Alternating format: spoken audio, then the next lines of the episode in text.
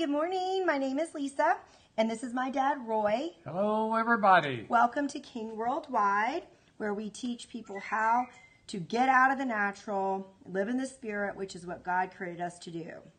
And that way we flow in the blessing and of all of God's promises this way. Question. Have any of you ever been bugged by not getting answers to your prayers or manifestations to your wants and desires? Well, boy, in the past, I sure have. Exactly. So who's the culprit? Is it God? Is it the devil? Or is it each of us? Ding, ding, ding, ding, ding, us. Well, is that right? You rang the right bell. Thank you. Thank you, Director. You get the gift behind the screen. Oh, great. Thank you. All right. First, we must recognize that the foundation of all manifestations and all... What's the word manifestations mean? Manifestations to appear in the natural world. Thank you. And all answers to all of our prayers, the foundation of all of that is God's grace. Now, what is grace? We hear that term thrown around a lot, and so let's make sure that we all understand it simply, and Lisa's going to define it for us. Well, the definition is God's unmerited favor, which unmerited means undeserved. So it's like favor, it's like blessed all the time, good things happen to you all the time. It's not like a bump in the road all the time. It's always smooth sailing, effortless. But what that is, it's the anointing of God. It's the blessing of God that I believe that's what grace is. It's the blessing when we walk in likeness and sameness with God, then we can experience. I'm trying to just do a shit. Yeah. I didn't have a chance to talk to that person, but it's when we walk in that, it's the grace of God that comes over us. We don't do anything. The only thing we do is get out of the way, get to know God, and allow it to happen. Receive Jesus and allow His blessing that's already on us when we accept Jesus to happen. Here's what I've understood is that grace is a gift. It's a gift. It's a free, divine gift of God's power that enables us to go beyond our natural ability. So God's grace, we have that as born-again Christians. God's grace has been deposited into us, and it's there, and it can accomplish anything that we want to accomplish that's in God's will.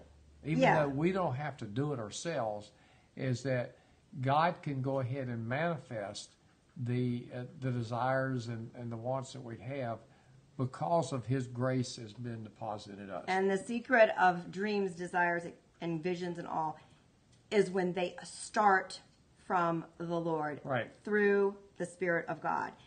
I mean, we can go over, that's not the topic of today, but really people's dreams don't manifest because they're not in line. They might be serving God. Oftentimes they don't happen because it's in wrong ascendancy. Like, they say God's first, but God really isn't first. So it has to be lined up in order for it to flow freely and easily. Okay, here are a couple of scripture bases. Here are a couple of scripture verses that's going to kind of go ahead and support what we're saying here. 1 Corinthians 15:10 from the New Living Translation.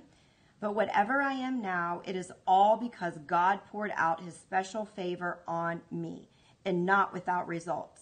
For I have worked harder than any of the other apostles. This is Paul saying, right? Right. Yet it was not I, but God who is working through me by His grace, by His blessing, by His anointing, by His righteousness, Him. And at the beginning of that, special favor. God has bestowed a special favor in Paul in this particular case, but also to us. And we can't make it happen. You can't make this faith. It's already here. We have to receive because God's already given it to us. So we don't have to go out and to work it and dig it up and to achieve it. We just have to receive it. That takes it longer to get. Right. But also, you can't make it receiving it. It has to be by getting in the Spirit. The next one you taught is Hebrews 4:10 and 11. And it says, this is from the NLT also, for all who have entered into God's rest have rested from their labors, just as God did after creating the world. So let us do our best to enter that rest. But if we disobey God, as the people of Israel did, we will fall. That was NLT again. So that was the entering into the rest. Right. And that is the job, entering to the rest. Well, how do you do that? You get in the Word and sit still. Like Psalms, be still and know that I am God. Isn't that 46:10 or something? Yeah. Either way. See, when I first learned of that as far as rest, that didn't jive with me. I mean, how do you labor into the rest? Well, the more time and time permitted, if I'm prompted to do it, I'm going to give you an example at the end of the broadcast here, as far as what happened just within this last week as a result of laboring to enter into His rest. Those of us that are go-getters want to make things happen. The way you can transfer that, I say it all the time, you can make things happen by getting yourself in the Word every spare moment, getting into the Word, blocking contamination. If you have to do something, that's what you can do. Understand that God's grace has been deposited, as we mentioned earlier, in the reborn spirit of every born-again person. Since we have the divine gift of God's power and the same authority that Jesus has, we don't have to put up with anything of the devil. Now, well, I'm away because I'm getting ahead of me. In the world system, the authority of a territorial king is enforced in his words. In the world system, the authority of a territorial king is enforced in his words, and what he says will happen. When he decrees it, it will happen. For example, in the Old Testament, the book of Esther, is that she went to see the king, and he had the power to kill her on the spot and also to slaughter her people. But she kind of dressed up and got dazzled up. No, it was but it was the Spirit, the anointing of God. It was the Spirit working through her and also through the king. Correct. And I think the king's name was Hasselrus or something like that. I mean, you just have to sneeze it out. But it was something like it was the king. What I'm saying, he had the power. He had the power and he had the authority to execute what he wanted to do. That's a good word. Yes. Okay. For us, our authority from Jesus gives us the God-given right to command and use God's divine power. Let me say, we have the right to command anything against us and use God's divine power. We have been empowered. Listen, we have been empowered to reign as kings on this earth. Here's the verse that says that. Romans 5:17 from the NLT again. For the sin of this one man, Adam, caused death to rule over many. But even greater is God's one. Is that the right scripture? Even greater is God's wonderful grace as His gift of righteousness. For all who receive it will live in triumph over sin and death through this one man, Jesus Christ. Right. So live in triumph over sin through this one man is ruling and reigning. Right. Now, I know some of you might think, like I did years ago, all right, this sounds so good, but with all the stuff that we encounter in life, how are we to reign as kings? And we've gone over this verse in previous broadcasts, but it's one of my favorite. I mean, it kind of unlocked me. When I really understood this, I said, devil, watch out. I'm sending your saddle home. All right. And he wanted two translations. So this first one is from the New Living Translation again, Matthew 10:1. Jesus called his 12 disciples together and gave them authority to cast out evil spirits, to heal every kind of disease and illness. And this one is from God's Word translation, which is Matthew 10:1. Jesus called his 12 disciples and gave them authority to force evil spirits out of people and to cure every disease and sickness. That right there covers riots, rebellion, corona, everything right there. Just this one verse covers all that. Right. The And again, that's Matthew 10:1. I suggest that you look that up in multiple translations and really get that embedded in your mind and your spirit, because if you do, then you're gonna jump for joy just like I did when I first learned it, because as I said earlier, that by knowing all this and implementing it, we shouldn't put up with anything, not one thing from the devil. If it comes, which is going to come, is that we've got the authority to obliterate it and wipe it out. And we're no longer victims. It doesn't matter our skin color, our age, married or unmarried. We are not victims. And this scripture helps us to inquire of the Lord and then do what he tells us to do. That was Matthew 10:1. The other one you can look up is Luke 10:19. Both of them will kind of go hand in hand, yes. So that'll help you there. All right, in conclusion, since God has already provided everything for us that we need to reign as kings, and she's going to read the verse on it. All right, he's already provided everything for us to reign as kings, and then I'll conclude. Your favorite one, 2 Peter 1:3. This is from the New Living Translation. By God's divine power, God has given us everything we need for living a godly life. We have received all of this by coming to know him, the one who called us to himself by means of his marvelous glory and excellence. So he's given us everything to live a divine life. And when the enemy comes and kind of throws a roadblock on what we're doing in life, we've got the authority and the power in order to obliterate it, which means that when we execute that properly, then we restore ourselves back to how we were originally created, and that is everything for divine life. Now, how do you get to that point? As far as that it acts like that. I mean, this ministry, King Worldwide Ministry, has mentioned it. I mean, drilled it in me so much is that it's beginning to take hold. And that praise the Lord. That means that's the best thing. Get into God's Word and meditate on God's Word. And when you do that consistently, what's going to happen is that you're going to get an answer. You're going to hear from the Holy Spirit just like I did in a situation this past week. You're hearing all the time now. It's my ears are tuned, and so we had a couple of friends that came out, and they were going to ride our sea-doos. Jet skis. We live on the lake, jet skis, and they hadn't been ridden in a while. So my wife Sally, our director, she and I went out there, and we did the things to kind of get them ready. And then they came out, and we went out on our chaparral boat with them, but they took off, and two of them took off and did their deal, and we kind of hung out there just like we were the reserve force if they needed anything.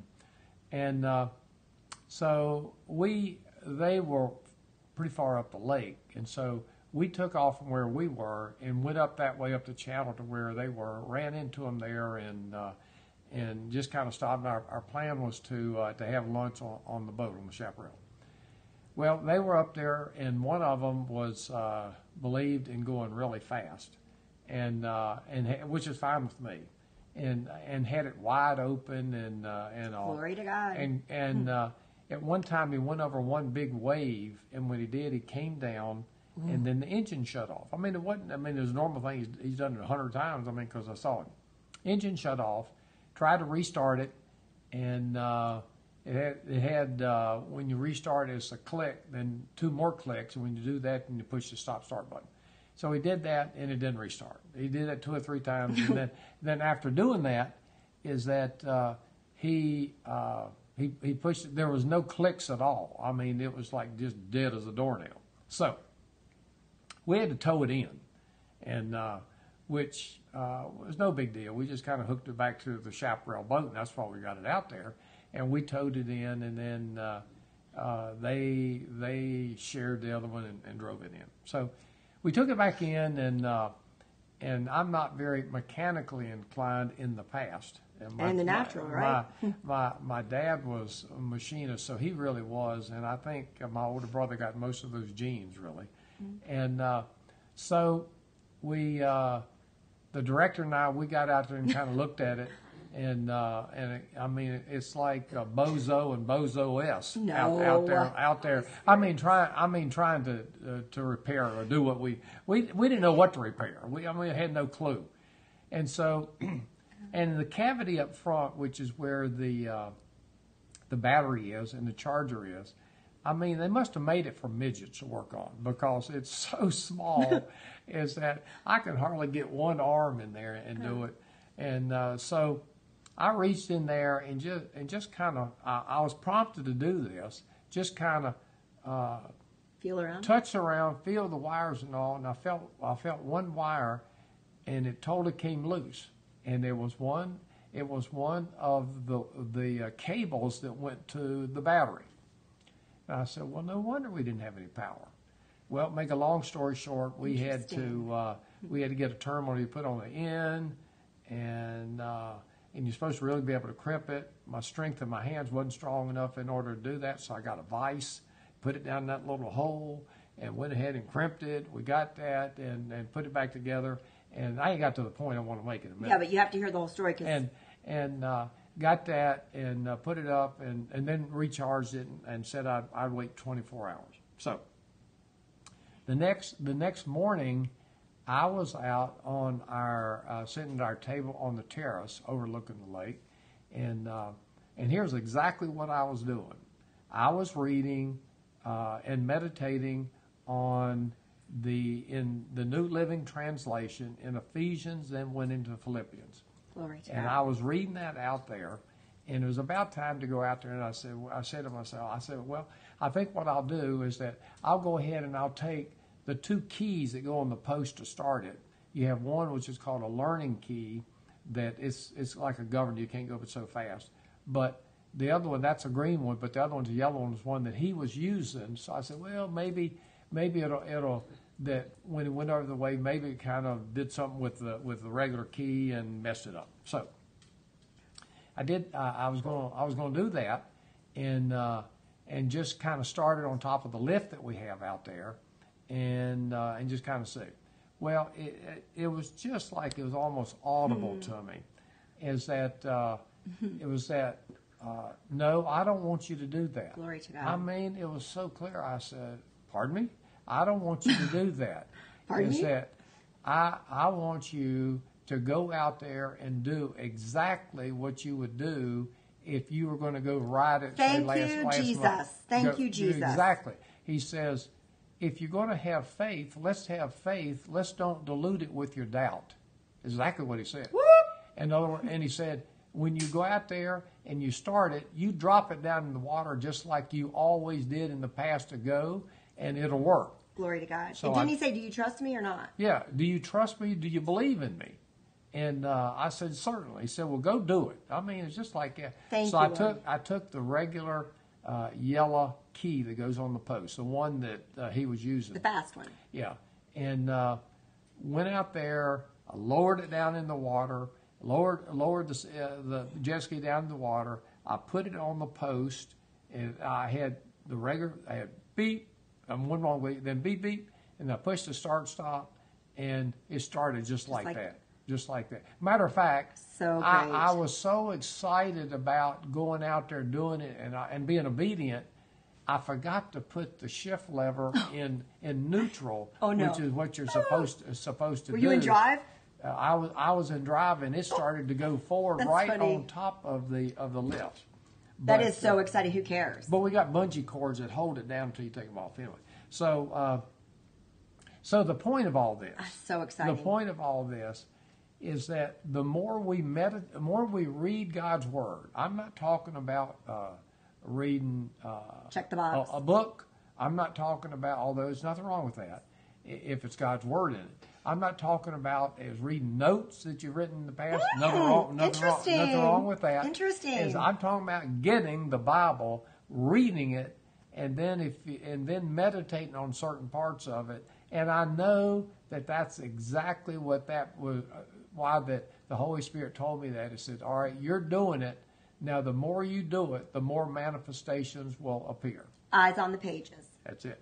That's it. That is so exciting. And I want to say about the jet ski thing, I know you said obedient, but before you would have walked out there with 2 sets of keys.